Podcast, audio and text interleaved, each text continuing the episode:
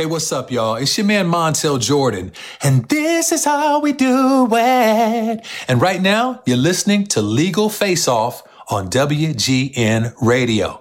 That's right. You're locked onto the high energy legal podcast with lawyers Rich Lenkov and Tina Martini. And they're going to be trading jabs on the breaking news and the hottest issues, sports, entertainment, politics. Nothing is off limits. Keep listening because this is how we do it. Welcome back to the Legal Face Off podcast on WGN Radio. I'm Joe Brand. And as always, we're joined by our two hosts, Tina Martini of McDermott, Will, and Emery. Tina, how are you doing today? Great. How are you, Joe? Doing well, doing well. And fresh off of Lollapalooza, it's Rich Lenkov of Downey and Lenkov. Rich, great to see you as always. Great to see you. Great to hear you. A uh, little loud, you know, uh, over the weekend sing Metallica, but ready to go. Excited. Well, we're glad to have you. You are our master of puppets, Joe. Uh, yeah, of course. We're, we're glad to have you all grown up and here back on the Legal Face Off podcast. Uh, we're going to start with the latest, the January 6th hearings and former President Donald Trump. With that, we bring in friend of the podcast, Patrick Cotter of Greensfelder and former federal prosecutor. Patrick, thanks so much for joining us today. Good to be here. Patrick, what, what do you make of the fact that the uh, the holdouts uh, seem to be narrowing? You know, initially we had a lot of pushback, famously from uh, people like Steve Bannon and uh, and others. Uh, just last week, former Trump Treasury Secretary Steve Mnuchin was interviewed by the committee. Um, former Chief of Staff Mick Mulvaney. Uh, there are some accounts that put uh, former Secretary of State Mike Pompeo uh, before the committee this week. So, what do you make of this fact that now it seems like resistance to being interviewed by the January 6th committee seems to be waning? Well, I think it's a it's a positive development and a reflection of the progress the committee's made. But I think it needs to be noted that uh, despite the recent uh, apparent uptick in people cooperating, the cooperation uh, that this committee has gotten from so many people in the former Trump administration is remarkably, remarkably slow, reluctant, and filled with refusals. Uh, Senate committees usually don't proceed like this.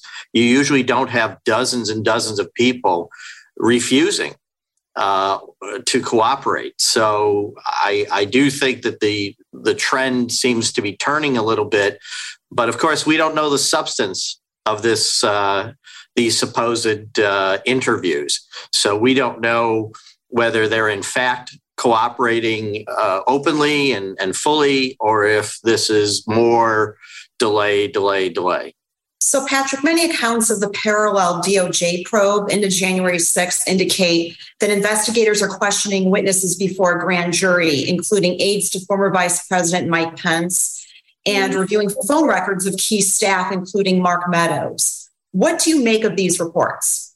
Well, if they're true, uh, and, and, and it's a big if, these are grand jury proceedings. They're supposed to be secret. Though the witnesses are allowed legally to tell people that they've been before a grand jury, uh, if they're true, it sounds like a frankly more typical type of uh, DOJ investigation. Uh, it makes sense to bring in the people around the main players. Uh, that gives you the basis to form good knowledgeable questions for the main players. So it sounds typical. Uh, and again, I, I would say it, it, it is surprising to me that it's happening now. It's kind of amazing that DOJ has been looking at this for over a year, and they're only now talking to people around Vice President, former Vice President Pence, who, of course, was a, a significant figure in these events. Is that because of the January 6 hearings? obviously?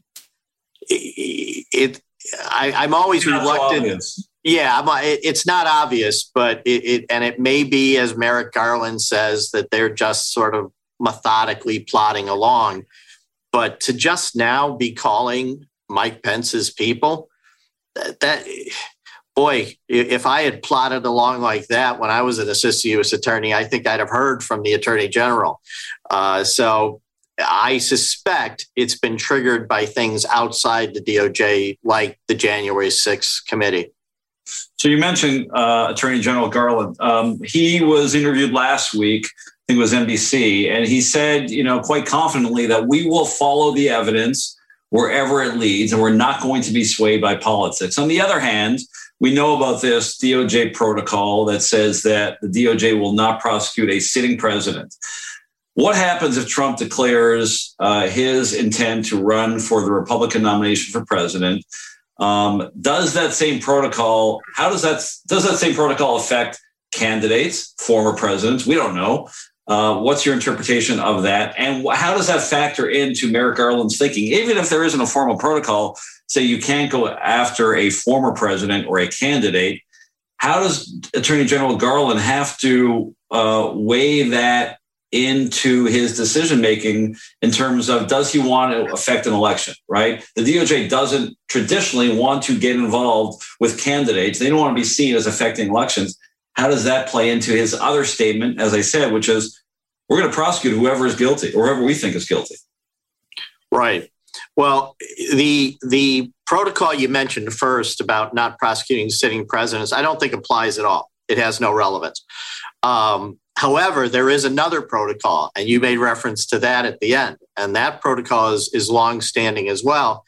And it essentially holds that the DOJ should not bring prosecutions or make moves in litigation which are likely to have a significant impact on any uh, current or upcoming election. So obviously, that's a broad guideline uh, because anything you do anywhere could, in theory, someday have an effect on an election.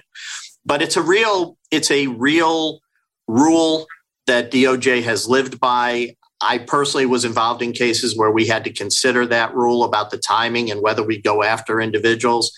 Uh, and I think that that is the bigger speed bump for DOJ in this case. If Trump announces in the next month, two months, even three months that he's running for president, then the DOJ has to decide are we going to bring a prosecution against a leading candidate of one of the two major parties in the run up to a presidential election? And remember, federal prosecutions don't end in six months. You bring a prosecution now or in the next six months, it's still going to be going on in the midst of the 2024 election. So it is a huge issue, I think, for DOJ whether they're going to uh, decide that the facts here justify uh, doing something that is almost certainly going to affect a upcoming election. As far as Garland's statements about, you know, we'll go where the evidence leads us, um, with all due respect, I mean, that's that's not actually news. That's that's a cliche. I mean, you know that if the DOJ made fortune cookies, that would be the fortune. I mean, it is just a cliche. Of course, what are they going to say? No, you know, we only prosecute people we don't like. You know, no, they're going to say we follow the evidence. That's fine. Thank you. That and 295 will get you on the L. It's it's not really news. I don't think it means anything. To be blunt, um, I'm not saying that they're not investigating. I'm not even saying they won't prosecute, but I think that the challenges are going to be huge. It's never been done. There's no precedent. We're all lawyers. The last thing lawyers like to do is something without precedent. It's never been done. It would definitely affect an election if he chooses to run. And I see no likelihood that Trump won't announce that he's at least a candidate. So uh, I think there are huge obstacles for DOJ in bringing a criminal case against Trump. So, Patrick, as you alluded to, this is really unlike any other investigation in US history. And as a former federal prosecutor, can you just give us a little glimpse as to what the day to day work involved in this type of probe looks like? Sure. This, this is a, a, a case where you're basically working to a plan. And it, these cases are mapped out almost like a military uh, campaign. You have to sit down first, figure out where you're going. You make long lists of what statutes you're going to investigate as having possibly been broken. You're going to make a long list of who your potential witnesses are and what they contribute towards building a case or at least figuring out what happened. And so day to day, what you're doing is you're working on your list. You've got your work list and you're working, you know, who's the next witness we have to prepare? How are we going to subpoena them? Are they going to cooperate? Who's their lawyer? What are we going to ask them? How do they fit in with the information we've gotten? So it's very methodical. Um, unlike television, the movies, as you folks know, most lawyering takes place at a desk and you're sitting there going through paper or listening to tapes or staring at your computer screen. So that's what it is going on. There is a campaign that's been mapped out.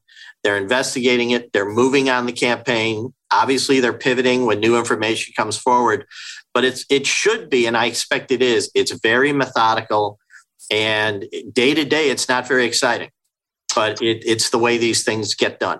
Patrick, last question here on Legal Face Off. You know, it struck me that Trump is still literally, I, I still, I mean, like over the weekend, still talking about the election being stolen. He told a rally that if he is charged, then uh, he will attract crowds in several cities that'll make January 6th look like, you know, small potatoes. Um, I, I learn everything I, I, know about federal prosecutions, not like you from doing it, but from watching movies. I know the Untouchables, for example. You know, Eliot Ness seemed motivated by Al Capone, sort of keep you know kept poking him. He took that personally federal prosecutors, you know, even though they're very much by the book and they follow the law, as we talked about, they're human beings, right? Uh, if you're there investigating this as a federal prosecutor and deciding whether you have enough evidence, ultimately that's the AG's decision to charge Trump. How bothersome is it and how motivating is it to hear the suspect continue to taunt you basically out in public before millions of people? Well, I have a little experience with that. I prosecuted John Gotti in New York the last time, the time we won. And uh, he taunted us constantly. He taunted us in the press constantly. And he made promises about what would happen if he got charged again. Let me tell you how it works in. Here's how it works in. Federal prosecutors have to make decisions about whether a case is important enough to bring. And when somebody makes themselves a target and basically says, I am above the law, you can't prosecute me, I dare you to prosecute me, then they have volunteered to be prosecuted because they have made it absolutely essential that they be prosecuted. Because if somebody can go on television and have rallies and say they won't dare prosecute me or I'll organize riots, then you've got to prosecute them. They go way up on the list of people who have to be prosecuted. So that's the what Mr. Trump is accomplishing. He's making it much harder for the federal prosecutors to not prosecute him every time he does these things. Hmm. Wow. That's amazing insight. Again, that's former federal prosecutor Patrick Cotter of Greensfelder. Patrick, thank you so much for the time and the insight.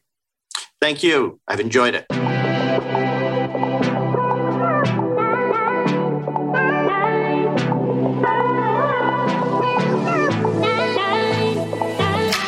Welcome back to the Legal Face Off podcast. Let's get to abortion laws in Indiana. We have with us Indiana State Senator Shelley Yoder, the 40th District. Senator, thank you so much for being here today. Thanks for inviting me.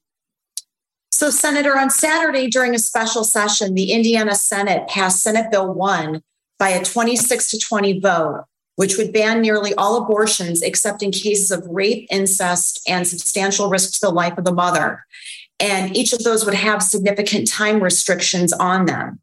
It's now on its way to the House. Can you tell us more about this bill? SB1 barely passed the Senate.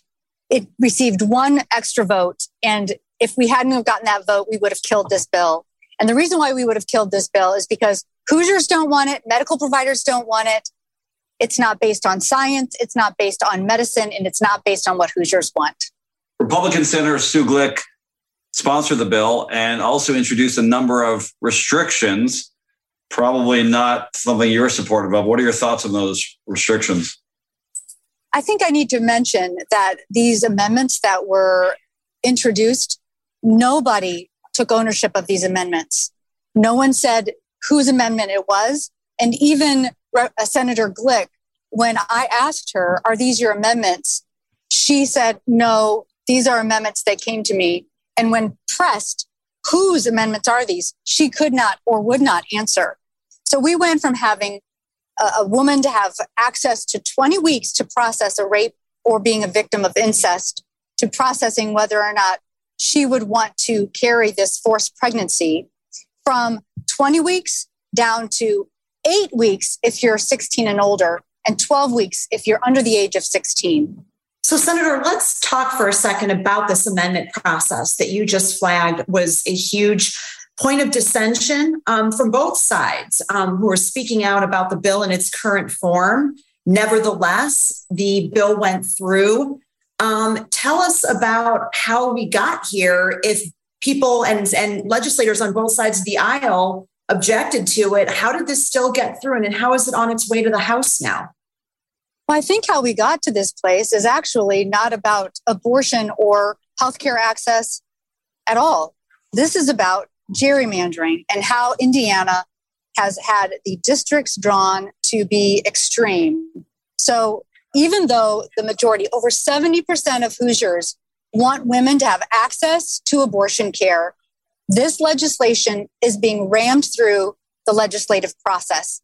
After 50 years of precedent of having access to safe and legal abortion, the state of Indiana is practically putting a total ban on abortion care. And Hoosiers don't want it. And it appears that the senators didn't want it. We only have the author of the bill on this bill. I have never seen where there's not even a second author. Not one senator stood up with Senator Glick and said, I support this bill. Not one Hoosier came to testify in support of this bill. What we heard is more like taking toxic medicine. I don't like this bill but I'll vote for it just because it's the best that we've got. But the Hoosiers who stood up and said, we don't want this bill, every single one of them asked us to vote this bill down. Senator, last question here. You know, from where I'm sitting here in Chicago, I'm I could be in Indiana about 20 minutes, but you probably couldn't get uh, you know farther away in terms of how our states are reacting post Dobbs. Right, uh, Illinois has enacted legislation protecting a woman's right to reproductive health care. Uh, just last week, the mayor of Chicago, Lori Lightfoot, announced that they won't be prosecuting by executive order, prosecuting any or helping anyone prosecute those who come to this state to seek abortions. Uh, obviously, the world literally is watching what we do. Uh, the eyes of other states are on Indiana. How does Indiana compare? How does this legislation compare to other states? We know how it differs from Illinois. And how much are you thinking of how this affects how other states might view this issue? I know that the United States, they're watching. Uh, each of the states are watching what Indiana is going to do. And what we've done so far is really not good precedent. It's not good policy. This piece of legislation, SB1, it was amended to go even further.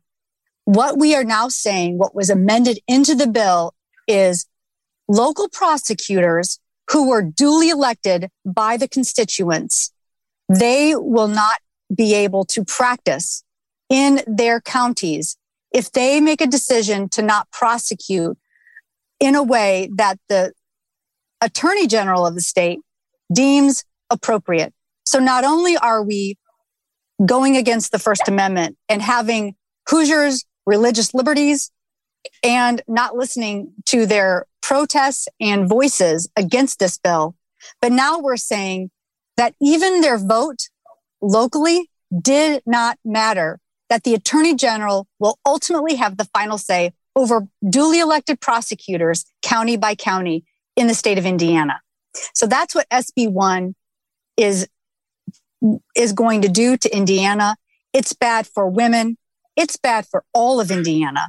And we have to continue to fight to defeat this bill. And I hope that other states are paying attention and other people, other citizens are paying attention and making sure that their voices are heard because we are undoing 50 years of precedent in the, in the United States.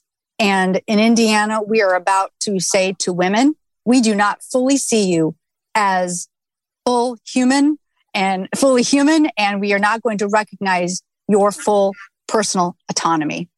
Again, that's Indiana Senator Shelley Yoder. Senator, thank you so much for the time.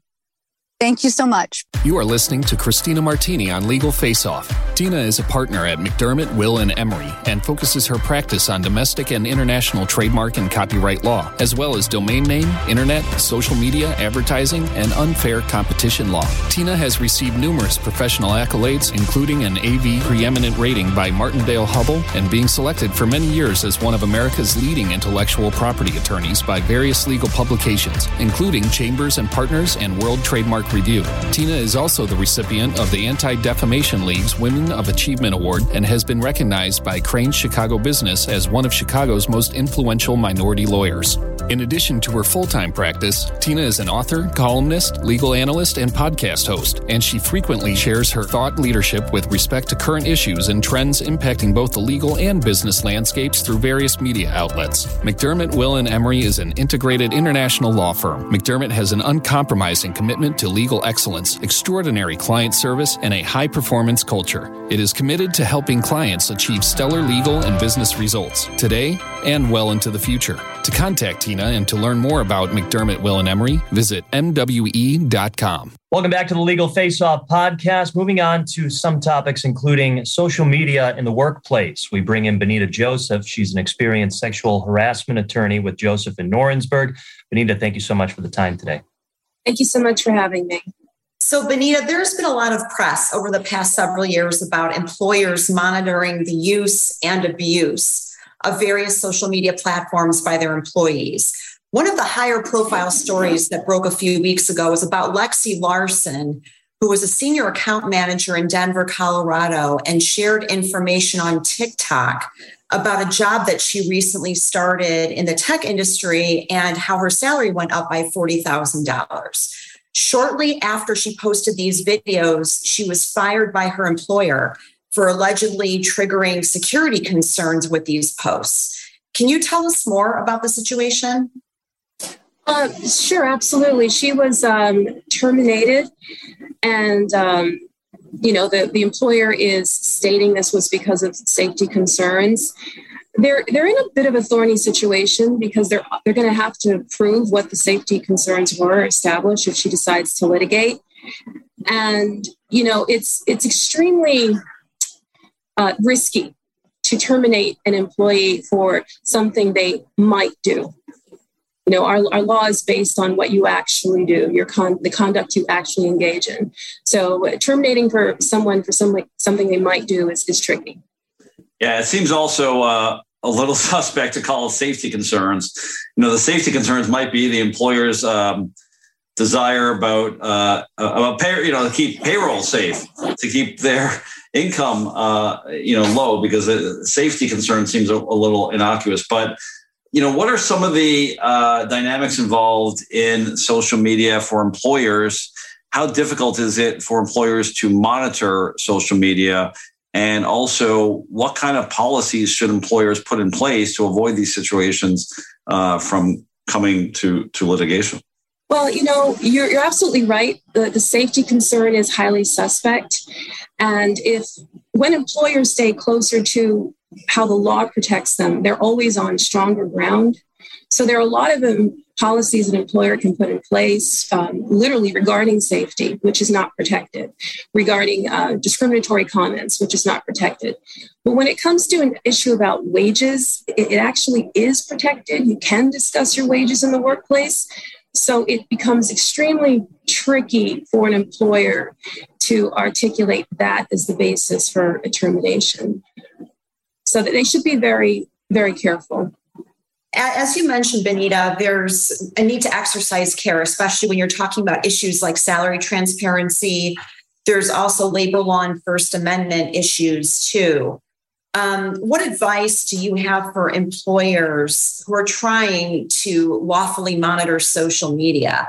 I guess asked another way, when is it a bad idea for employees or for employers to be monitoring their employees' social media at all?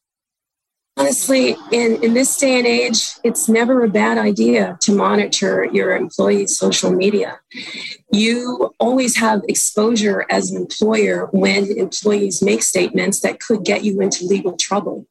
So you want to monitor Uh, for example, if an employee makes a comment that is sexist and they're a manager in the organization, it only makes the case that much stronger if that same employee is, is accused of sexism and the employer is on the hook.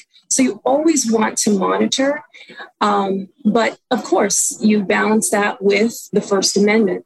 But what people come to realize very quickly is the First Amendment is not absolute, and definitely not when it comes to a private employer. So employer, employers have a lot of leeway here to monitor.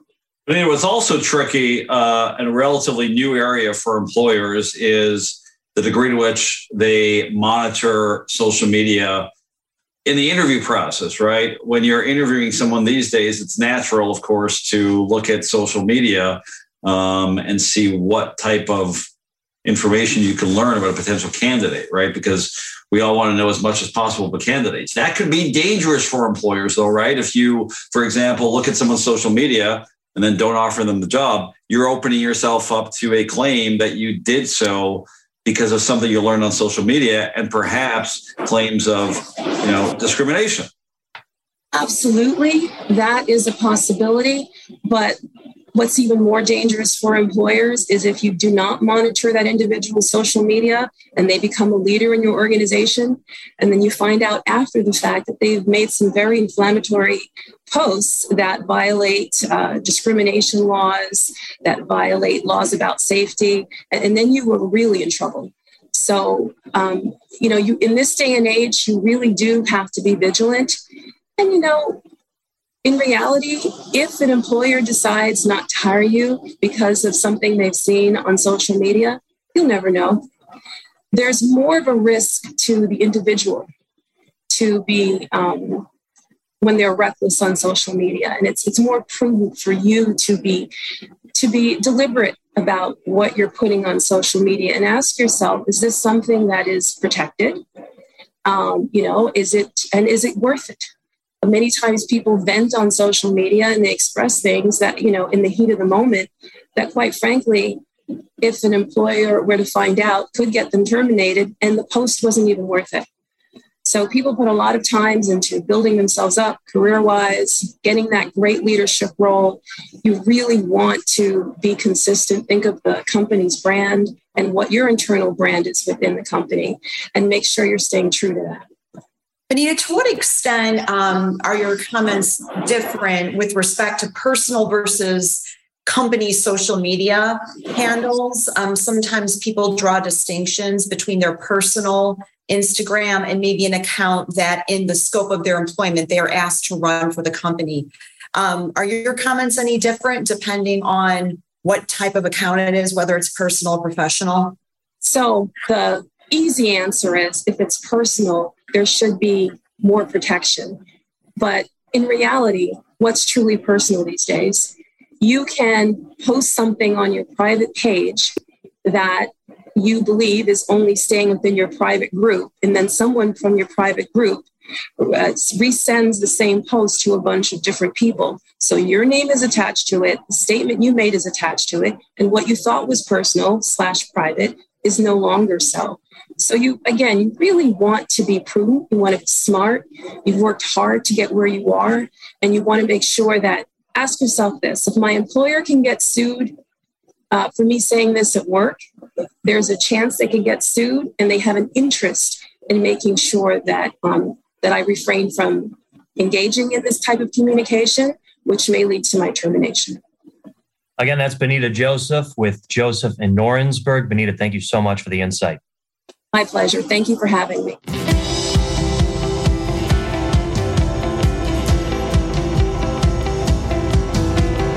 It's time to move on to the legal grab bag here on the Legal Face Off podcast. Let's get to our two esteemed guests today. We start with Jacob Sand, partner of Montgomery, McCracken, Walker, and Rhodes. You can find out more about his firm at mmwr.com. Jacob, thanks so much for joining us today.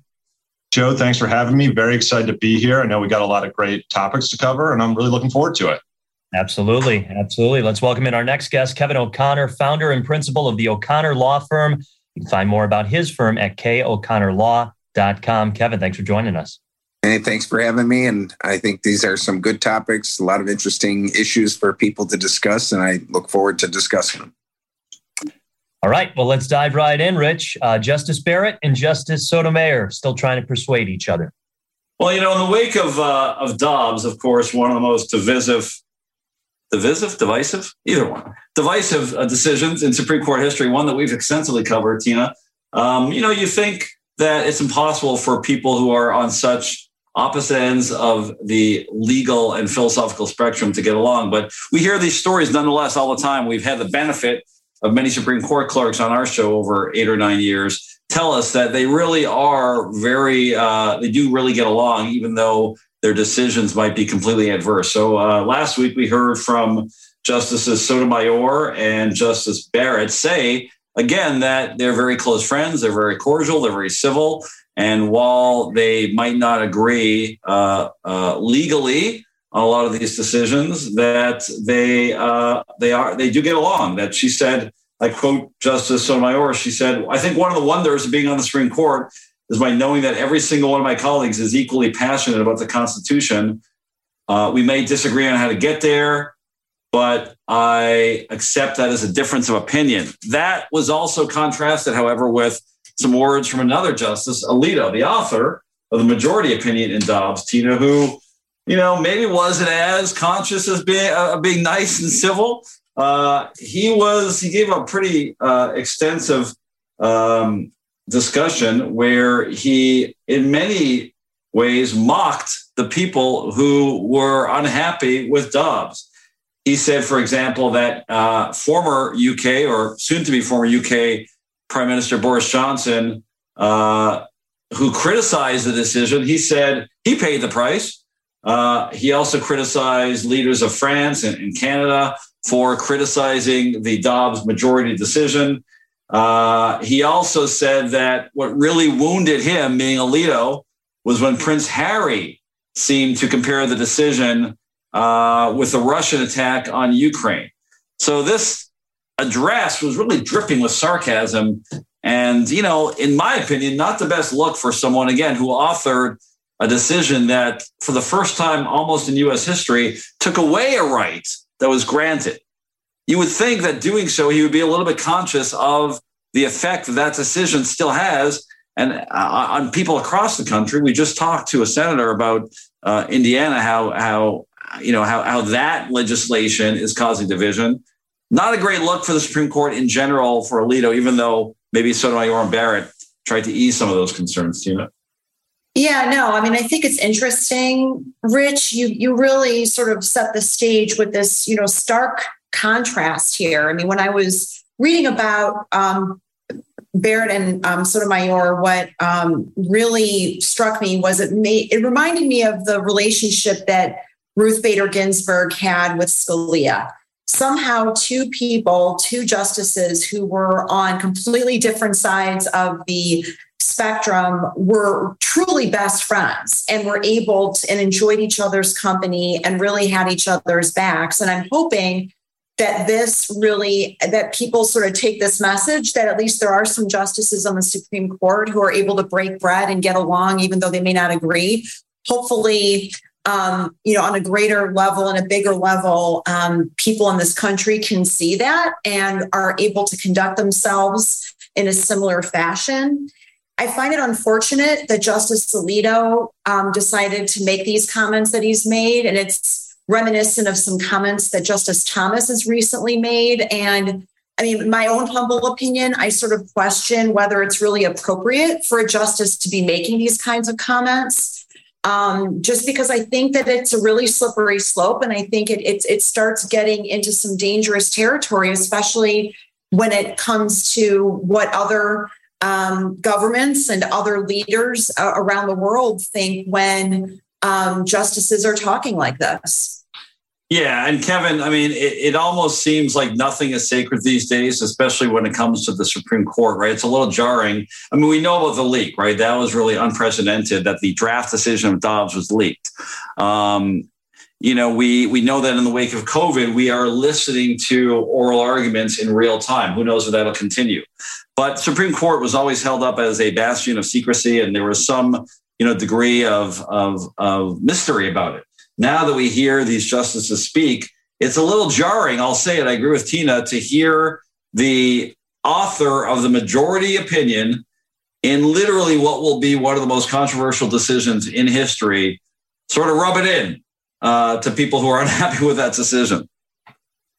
And that's exactly what I'm seeing. I mean, it's a little bit of I'm going to throw a little sand in your eye, and it's not it's not a good look, right? It's not a it's not a good thing for a justice to do. And on the other side, you got two other justices. I think they all respect each other, and they're and they're you know they're they're all of the elite, you know, in terms of minds. I mean, they they really have studied the law, and they just have a fundamental difference growing up of what is at the foundation of what they believe. And I found that with justices or or judges that I disagree with, right? But I think what Justice Barrett and Sotomayor did is more than that. I, I think there's a political aspect to this. I think they're a little bit more looking forward and saying, you know what, I don't want to create all this divisiveness among the community. And I want to show that even though we disagree, we get along. And from a political standpoint, I mean, there's been threats on these justices' lives and stuff based on some of these decisions. That was the smartest thing they could do to say, look, I respect the person across the aisle because they need to protect each other at this point. I mean, there's this is a decision that's create great anger and outrage. Why, as a justice, would you want to throw some more sand in the eyes of the people that are angered and outraged? Makes no sense. Jacob, what's your take on that? Yeah, you know, I, I share the same views that you guys have expressed. It's hard to interpret Alito's comments as anything other than him taking a victory lap. And when you're supposed to be an impartial arbiter of the Constitution, of the highest court of the land, uh, you really, I mean, you're restoring the status quo to what things should be, how the Constitution should work when you issue an, an order, make a decision why would that be something that would necessitate a victory lap? It suggests that you know you're motivated by something else perhaps to many people. And i think you know the reception to his comments as they were described you know seems that they took it that way in person. On the other hand i think you know these these this statement from sotomayor and Barrett about how collaborative that they're working is, I think, very heartening, especially in the wake of what we saw with Dobbs and the leak of this draft opinion. I think a lot of people formed a belief based on that draft coming out that there wasn't this kind of internal discussion that was happening within the Supreme Courts and among the justices, that you would get these inflammatory uh, you know opinions that would be written and that was sort of going to be it and then they would stack up along the perceived party lines and having the statement that pulls back the curtain a little bit more about the process that happens within the court i think you know is an important step although probably a relatively small one to repair some of the you know damaged uh, you know loss of credibility that some people feel the court has suffered some of the harms that people are perceiving or feeling as a result from this opinion and restoring a little bit of insight into how the process works i think is an important step to undoing that Let's stick with the Supreme Court, Tina, but move on to Justice Clarence Thomas, who will not be teaching a law seminar at George Washington this fall. Yeah, Joe. So news broke last week that Justice Thomas is not going to be teaching constitutional law. He's been teaching it since 2011 at GW with Gregory Maggs. And apparently, um, he isn't going to be teaching. And Greg Maggs sent an email to students who are registered to attend the class stating that the justice is not available. And not only that, but he's no longer even listed as a lecturer on GW Law's course list. This, of course, is on the heels of the Dobbs decision at the end of June and Thomas's highly controversial concurring opinion, which then triggered more than 11,000 community members signing a petition demanding that Justice Thomas be removed from GW Law officials from the law school are refusing um, to comment on this particular issue about whether or not they wanted to remove him. They just simply refused to remove him. Justice Thomas has also declined to comment. Um, GW law leadership did come out and say that um, Justice Thomas's views are not those of the law school or the university as a whole, um, but that it is important to have people like Justice Thomas at the law school to um, foster the exchange of ideas and debate, which is essential to the university's educational mission. So, Rich, I think we all know what really happened here, um, but uh, it'll be interesting to see if Justice Thomas ever makes his way back to the law school, but we will definitely not be seeing him before year end. Law schools are profit centers, Tina, um, as we've covered before, and they have to, they're a business. They have to operate like a business. And as any business operates, if your constituents don't want to shop there, if they don't want to use your services, you've got to react. So I think I disagree with what the university did as much as I, you know, think that Clarence Thomas teaching constitutional law is, is a bit of a, a scary thing that I would not uh, go to myself. I think you know this is a uh, a sign of woke culture gone awry. And this is especially true on college campuses everywhere. I mean, college students should be exposed to all sorts of opinions, even ones they disagree with, especially ones they disagree with, right? And for the university to support this, it's one thing to sign a petition. You can sign a petition for anything, but for the university to react the way they did and also say that you know his opinions don't reflect those of the law school. They're a law school. They're supposed to be a you know a, a, a, marketplace of all sorts of different ideas, especially one from a sitting Supreme Court justice, no matter how wrong you think that person is. So I think it's really reactive. I think it's a big mistake and uh, a bad sign. Jacob, where do you stand on that? Yeah, you know, it's I, I, kind of find myself at the crossroads there in, in, some similar ways to what you just said. It obviously would be an incredible opportunity to learn constitutional law from a sitting Supreme Court justice, probably a once in a lifetime opportunity for those students. But on the other hand, you know, an awful lot of them expressed that they didn't want him there, and he seems to have made himself unavailable in response to that, perhaps. Uh, but it seems like most of the people who would be involved in that class have decided that they didn't want him there. Uh, I agree that the university probably didn't need to chime in on top of that, given how things shook out. Uh, if you've got uh, more or less a consensus on that particular issue, with him declaring himself unavailable shortly after you have thousands of people signing the petition to have him not participate, I don't know that you need to tag uh, tag along on that any further with you know saying he doesn't represent our views or anything like that. It seems to me that that would be the way to resolve the issue and just unfortunately move on. Kevin, speaking of taking the you know taking the win and not taking a victory lap like we did with Alito, I mean Thomas was not happy with just overturning Roe. He went on to say, as we as Tina referenced in his concurring um, opinion, that the right to privacy doesn't exist not only with reproductive rights, but all sorts of other rights. And he says that we should reopen all sorts of other precedent. So, with that in mind, I'm surprised that he would have backed down. You think that he would have fought, given how much he went out on a limb in Dobbs. Well, the last thing he'd want to do is get egg on his face and have a university say you're not invited back, right? That so usually when somebody says I'm electing not to come back, it's it's after a nice long frank discussion where somebody says I elected not to come back. Look, from eh, I would love to sit in on that class. I'll never forget my con law class, and uh, you know I had a comment. I raised my hand and I talked, and I enjoyed con law. And I talked to my professor, and I and I looked at him and I said, "Come on, this decision." I forget which one we were talking about. I said, this doesn't make any sense. It doesn't follow stare decisis. It doesn't follow the rule of law. It seems like a political whim or whatever of what's going on in the in the society at the time. And he looked at me and he said, Well, are you telling me on the test that you're going to write down that this is all a bunch of political BS and that's how they came up with the answer? And he says, Because if you are, you're going to get an F. So we got to figure out reason why they came up with the decision and find some logic to it and I, you know, I kind of took a breath back and said, wow, that's really an enlightening thing to learn about our Supreme Court. They find reasons to justify their answers legally. But if you're going to teach a con law class that is supposed to follow the previous rule of law of the, of the other justices and history of stare decisis, and you don't follow any of it and come up with no real good reason for changing something, how are you going to teach that class, at least from the liberal side? How are you going to teach that class to say, yeah, we follow precedent? You say, well, now it's all out the window. We're going to start over. There's, there's, you don't have to look. It's whatever the current justices feel should be ruled upon is the way we go.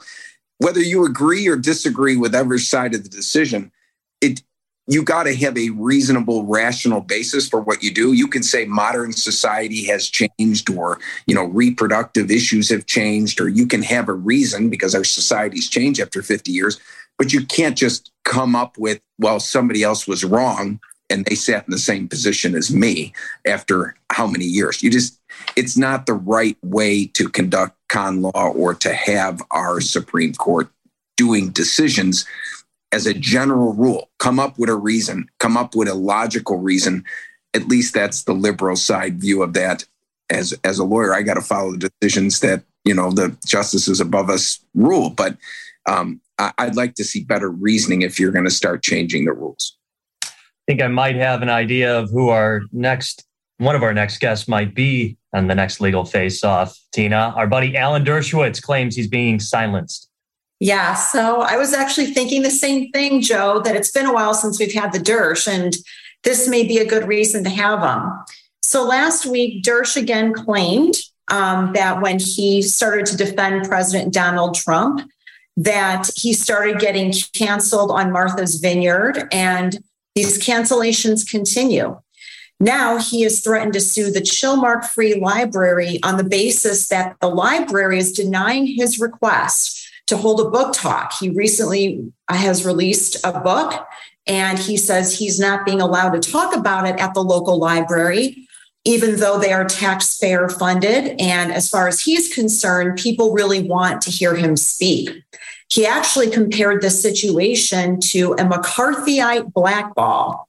He also claimed that his defense of former President Trump has been confused with supporting Trump's politics and those two are distinct. And that has led to him being shunned. Now, when we hear from the director of the library, Ebba Hirta, she says she used to invite Dersh to speak until the number of people who came out to hear him speak caused a safety hazard. Dersh says he doesn't believe that um, excuse. And he said that anybody who does believe it, he has an ocean in South Beach to sell them. Hirta also claims that she's received hate mail. She's had to install burglar bars on her bedroom window because of the situation. And Dersh says he's not particularly sympathetic to this and she should get a different job if she can't take the heat. So Dersh has claimed and has threatened that he will sue not only Hirta individually, but also the library. Hirta says she's tired of Dersh's bullying ta- tactics, and he never really sells many books anyway. Dersh says he's going to push this as far as he needs to to protect free speech. So, Rich, I really think we should hear Dersh's side of the story coming soon on a, a legal face off. I mean, the good news is, you know, Dershowitz writes a book every other day. Uh, so if this book doesn't get uh, him some play with the library, then inevitably there's another one coming, you know, in a week or so. The guy is uh, incredibly prolific in writing quick books, as we've covered on the show many times.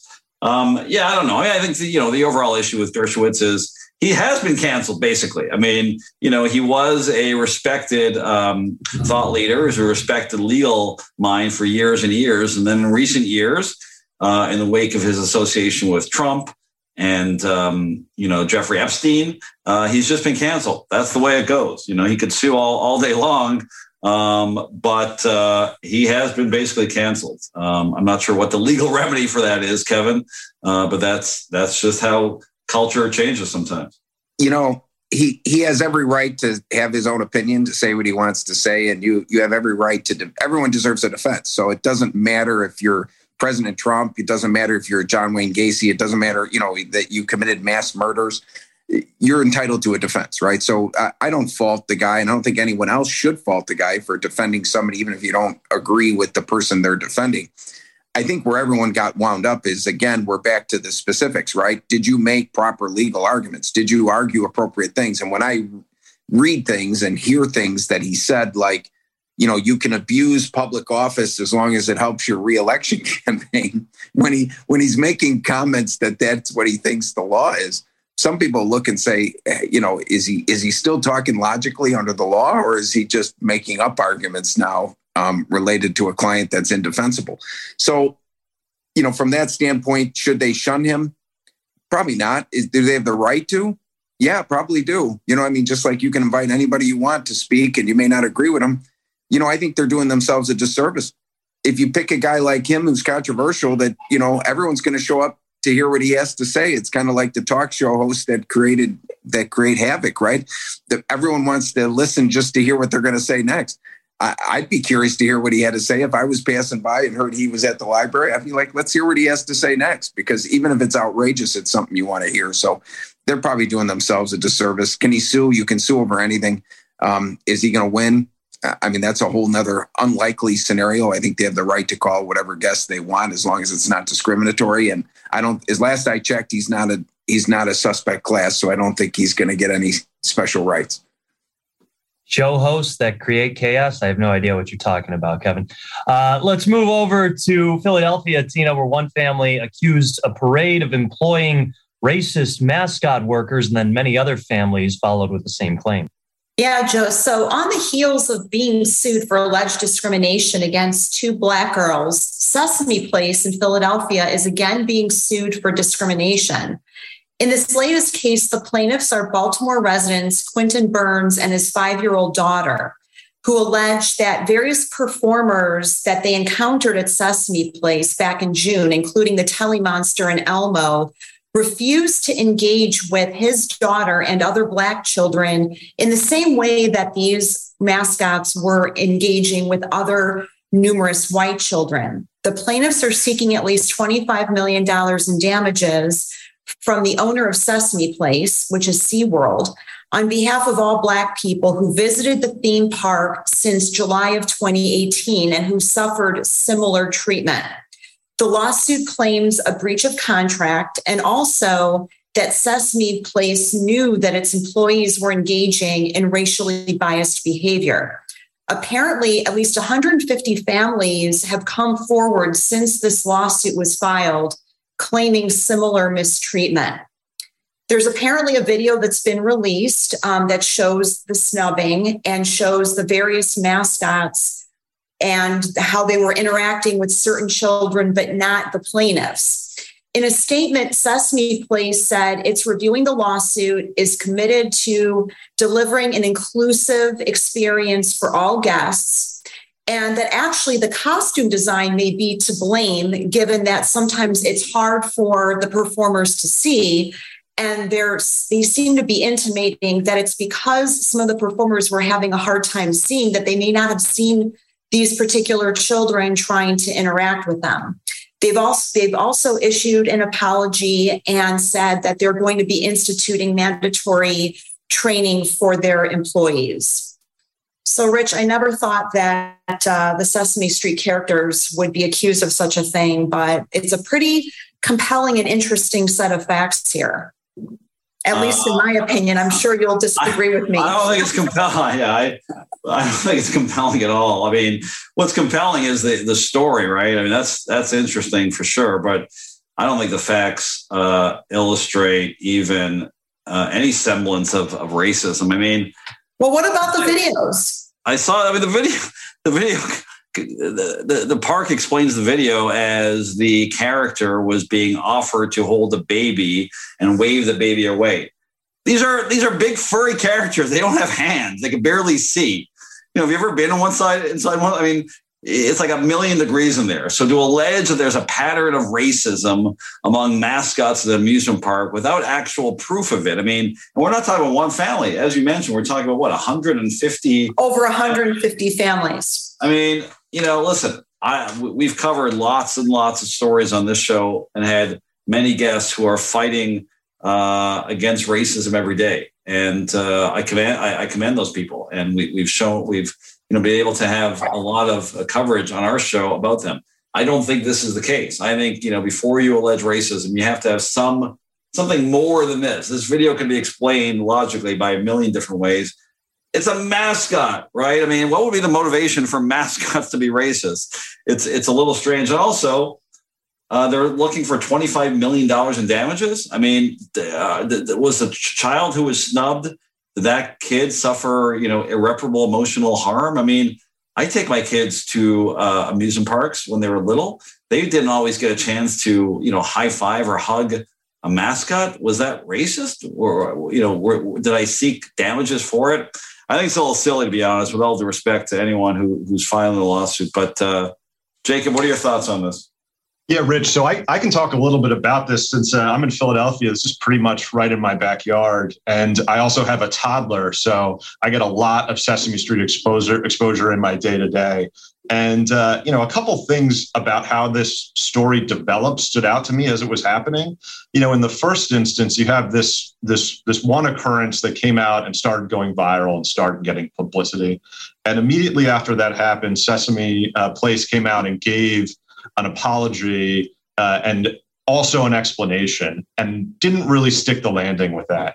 And I think you saw right away the risks the risk that can happen in these sort of public relations emergencies because immediately after that there was this wellspring of other people coming forward. Now we're up to 150 uh, saying similar things have happened to them and their kids. And while i hear what you're saying that you know not getting hugged by elmo is probably not a 25 million dollar claim you really do need to appreciate that you know these are little kids and elmo's probably the most important thing in the world to them and to the parents to have their kids have the opportunity to be there with rosita and all those other furry monsters you know it's going to be emotionally charged. So when you pair you know a failure to really nail your your apology your explanation with a high traffic environment where there's tons of interactions between these people and these characters you know tens of thousands a day probably.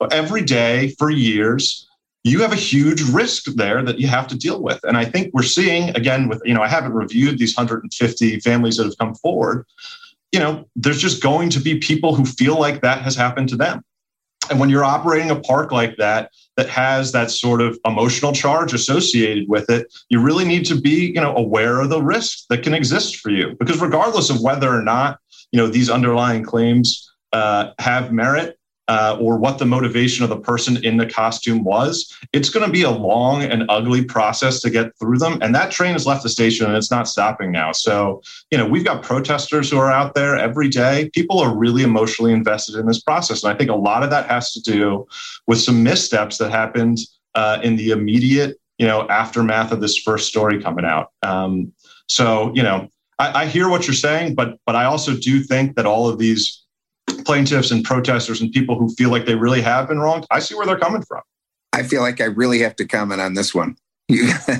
I'm I do I do plaintiffs or the people injured civil rights work all the way around the country. And I and I got to tell you, in this particular case, I, I sometimes fault my colleagues because I think people approach it the wrong way. So coming out with this $25 million lawsuit is really going to hurt the claims. What really should, because you can't wait four years for these young kids who feel snuffed or, or feel traumatized by this to wait for the civil process to happen and then throw some money at them. They should have come together, got with the park, had some changes made, did some special things for minority kids or whatever to make them feel included right away yeah, if they have to pay a certain amount of money down the road, sure, they're not going to get $25 million. But the damage to be corrected needed to be done right away. And they needed to take action. And us as lawyers need to try and get people to take action right away after something like this happens to try and help the, the people that are hurt. Um, I, I've done it with cases I had with cities and municipalities and people have a heart. Generally if you sit down with them and you give an explanation my two-year-old you know loves elmo and lives elmo and everything in their room is elmo you got to fix this now. They'll usually fix it now. And and i feel like a little bit of this politicalized aspect and the filing of a lawsuit and putting the 25 million dollar number up there is going to hurt the cause. And there's a problem there but it's it needs to get fixed at the ground level among people Rich, we were following the Johnny Depp Amber Heard trials along pretty closely. Now we're finding out more about the attorneys.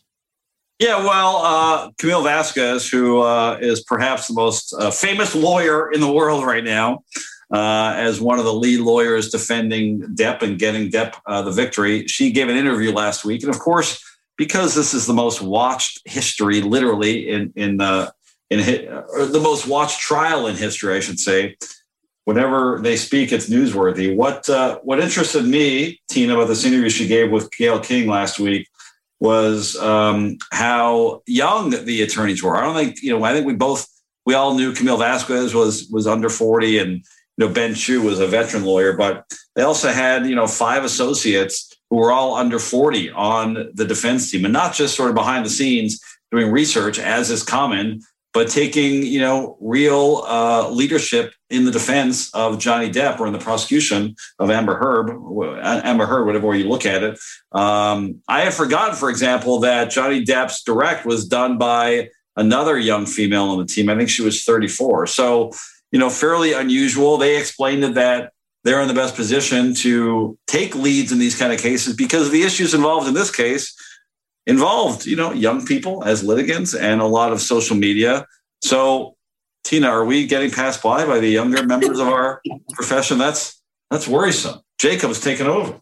Well, you know, it's an interesting point, Rich. And I think it's probably part of the natural evolution of folks like you and I who've been doing this for a really long time. I also think it's great because these folks are incredibly capable. I do think that there is something to what they said about, um, you know, given who the litigants were and just who the people were in particular paying attention to this trial, um, given that things like social media um, were involved. And I think also, um, you know, these folks learned from some really good people. They are on their own, they are very capable people and are on a steep trajectory in their career. But it makes me really happy to see that folks like this. They're the next generation. Um, they're the or they're the current generation on the younger end of the spectrum, and I think it's wonderful to see. Kevin, you're a young attorney. Um, uh, are you in your your generation? um, yeah. What are your thoughts on uh, on this? Do you turn over major cases to to younger folks?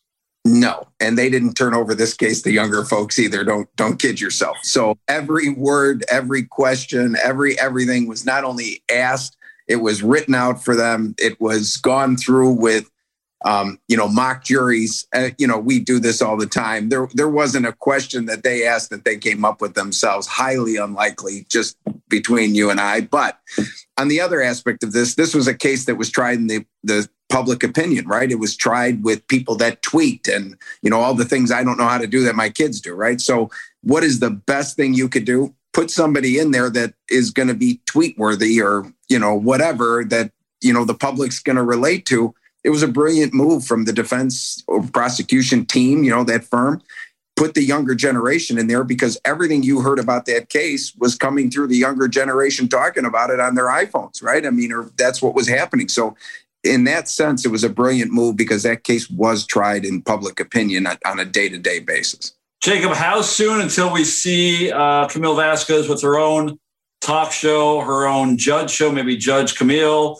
Uh, Gayle King suggested that she should start her own firm. She just made partner in the wake of the Depp victory. What's next for Camille Vasquez?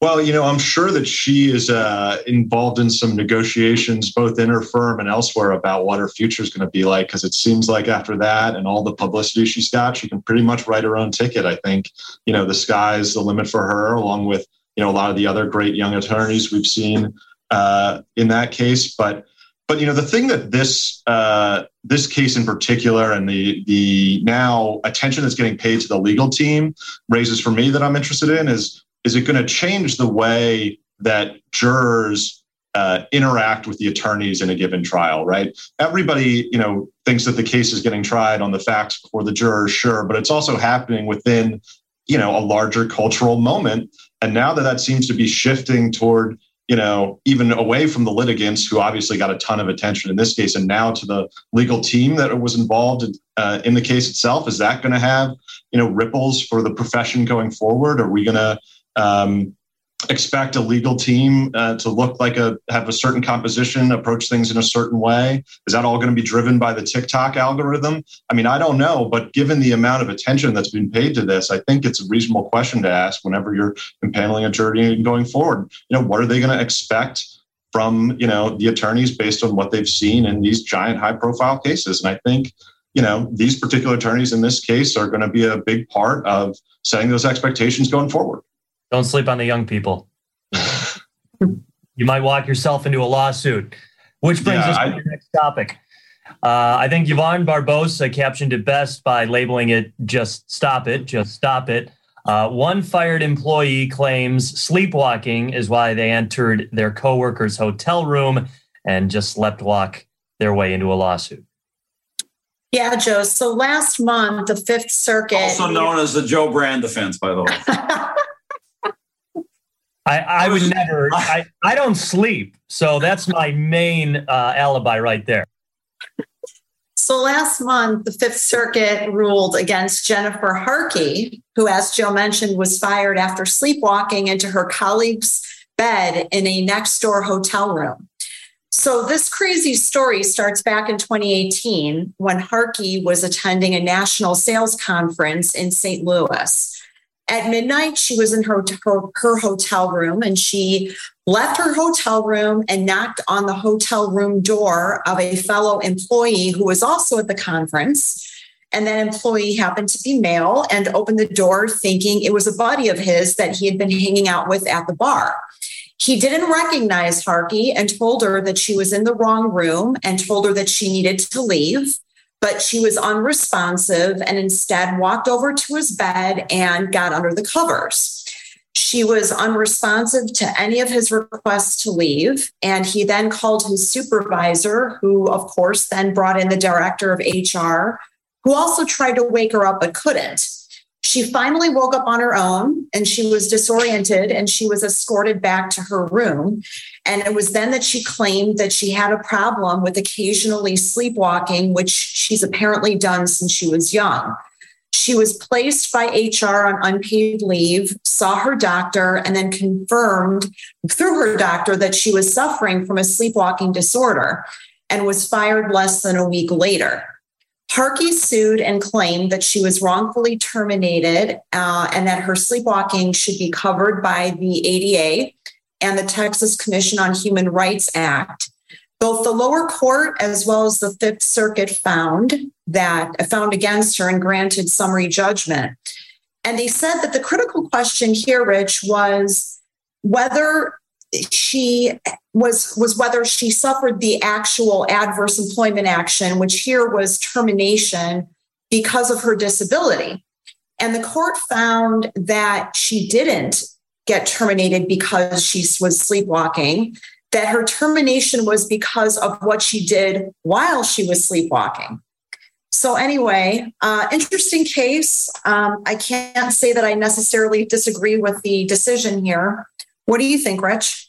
I think Ben should insert uh, porn music in the background as we discuss this story. I mean, I've seen some some bizarre excuses for coming on to a coworker before, but but come on, wait a second. So she's she puts on a black robe, not, and and knocks on the door of her coworker, gets in the bed, and that's all sleepwalking.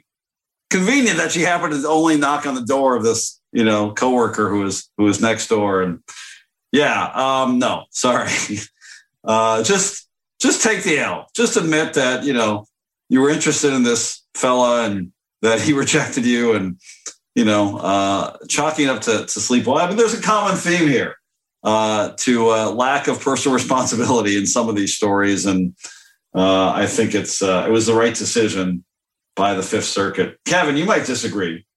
No, not necessarily on this one. I mean, it, you know, there's a defense and then there's a defense. And, you know, it, it, I've heard this story before, where it's usually the opposite way, right? It's the 50 year old guy and the 30 year old coworker. And he says, I wasn't trying to grab her. I have, I have early onset of Parkinson's. My hand was just wiggling and I happened to grab her, right? I mean, how many excuses you going to come up with? I mean, I would be curious to know if alcohol was involved, if she had uh, a few things of alcohol before she decided to go to sleep that evening. Um, you know you you can create a disability somebody has to discriminate against you because of your disability not you, you can't use your disability as a basis of saying i can do inappropriate behavior. I mean that's that's the whole next level where you know oh i have a disability so you know i can run you over with my wheelchair. It doesn't quite add up right? I mean that that doesn't add up. So her actions have to she has to be accountable for. So I, I am not even going to defend this one no matter how liberal you think i am right?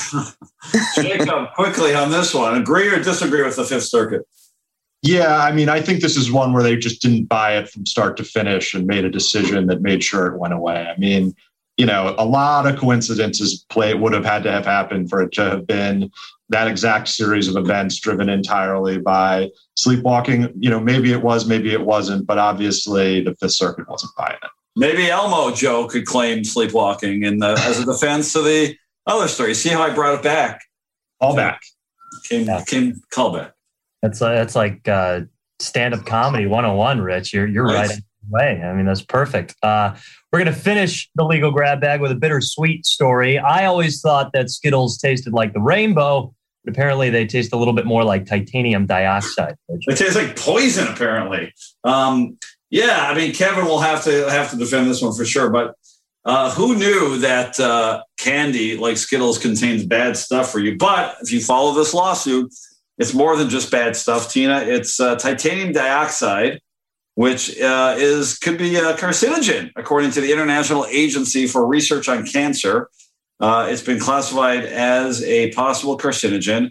It should be noted, though, that 11,000 other foods include this product in uh, their ingredients as a food color additive. Uh, so, again, there's a class action lawsuit against Mars saying that Skittles are unsafe for human consumption. Um, We've seen, Tina, many lawsuits. We've covered many lawsuits involving allegations against some of our favorite food products. Often they're that they're the lawsuits involve allegations that they're too small, too big, too airy, not airy enough, not long enough, etc. Um, but uh, are Skittles bad for you, Tina? Who knew? Skittles are candy, right? And then ultimately on the titanium dioxide issue, Mars is claiming that they are, you know, complying with the FDA regulations on this. And in this country, we have, um, you know, FDA to help us figure these sorts of things out. And I think a lot of substances, you know, when you get past a certain quantity, can be harmful or carcinogenic. But in this instance, Mars claims that they're well within the law and the legal parameters for this particular compound. Uh, Jacob, have you tasted a Skittle? Of course they're bad for you. Of course there's, car- I assume that there's carcinogens in anything that's good for you. So that's part of the assumption of risk when you pop one of those into your mouth. That's what, that's what I'm saying. So I'm, you know, I, I, I'm, I'm just screaming to the jury, they're Skittles for Christ's sake. What do you expect? I should probably recuse myself from this one because I have got just a huge bowl of candy right here on my desk, and Skittles are on the very top of it. Um, you know, what your ground your ground zero for COVID with that bowl I'm, of, I'm, of candy that you're sharing with your coworker. Um, well, first of all, they're all individually wrapped, so ah, this is a droplet-free zone here. And the the assumption that I'm sharing it with my coworkers very generous, and I appreciate it of you. But let's not jump to any conclusion about who's eating all that candy. I'm practically more titanium dioxide than man by now, based on how much. um, no, but I mean, I, I, actually, when I saw this topic, I did a little reading about the science behind it, and you know, it seems like, like what Tina said, it's not, it's not, it's certainly not settled that the amount of titanium dioxide that's in Skittles is any more or less dangerous than it is in anywhere else. But unfortunately for Mars, you know, France and now the EU has determined that they're not going to allow products with titanium dioxide in it anymore. And maybe the trickiest thing for them is titanium dioxide just sounds like something you shouldn't be eating. It just sounds bad. And whenever you have an uphill battle with something with a name like that, that you're putting in your food, you know, maybe it's a little tougher than it could be otherwise. But I, I, mean, I guess it could be worse. They could have discovered that it was some of the Subway tuna, maybe not tuna, that was in the Skittles. But I'm glad that those cases haven't crossed over yet.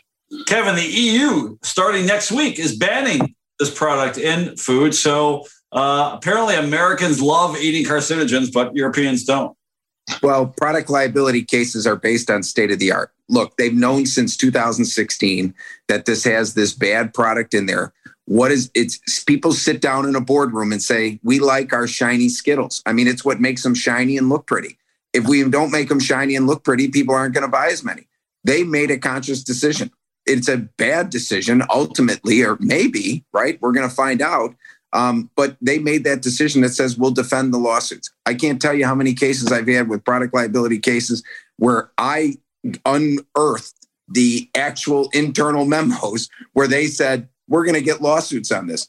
Uh, we'll deal with the lawsuits. We're going to make a gazillion dollars off of selling this product over the next five years. We'll let the we'll deal with the lawsuits when they come down the line. If they're going to do that, then they got to pay the price.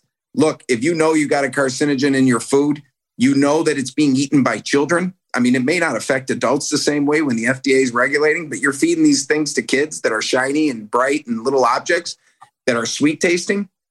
We're we're running into a problem. Once you learn that something's a carcinogen, you got to take some action to at least investigate, change, make it the safe for human consumption. If it's if it turns out ultimately to be safe, they'll win their lawsuit, right? But if it's not, they're going to pay a heavy price because they've known for too many years. All right, quickly around the horn, favorite candy besides carcinogen laced Skittles. Let's go from uh, top to bottom. Tina, favorite candy of all time? Tough, but I'd say Snickers. Love a Snickers. Kevin? Lately, I've been converted to Rolos. I mean, the caramel coming chocolate is just something a little different. Delicious. Jacob? Starburst, no doubt about it. Give me the whole pack. Nice. Joe? Candy, Reese's peanut butter cups, candy bar, payday. Not sorry. Uh, my favorite is uh, Canadian chocolate, of course, Smarties. Now, don't confuse Smarties with an American junk you guys have that's also called Smarties. Smarties are kind of a Canadian M&M. Absolutely delicious.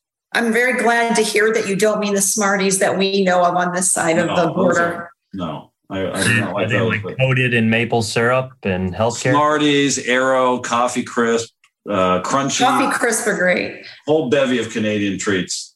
Well, that's going to do it for the Legal Grab Bag and the Legal Face Off podcast. Big thanks to our panelists today of Kevin O'Connor and Jacob Sand. Also to our guests earlier on in the show, Senator Yoder, Benita Joseph, and Patrick Cotter. For our producers, Yvonne Barbosa and Ben Anderson. And don't forget to like, subscribe, and share the Legal Face Off podcast. Do us a favor and rate us five stars as well. For Tina Martini and Rich Lenkov, I'm Joe Brand. We'll talk to you in a few weeks. Hopefully, more candy talk, more Johnny Depp talk, and maybe even Alan Dershowitz. We'll talk to you next time. It's Christina Martini and Rich Lenkov. You know what time it is. Welcome to Legal Face Off. Two lawyers trading jab for jab. So hit 'em up with any questions you have. WGN Radio, we blowing up your stereo. Got a question? Just pick up the phone and they'll let you know. Covering sports, Hollywood, and don't forget the.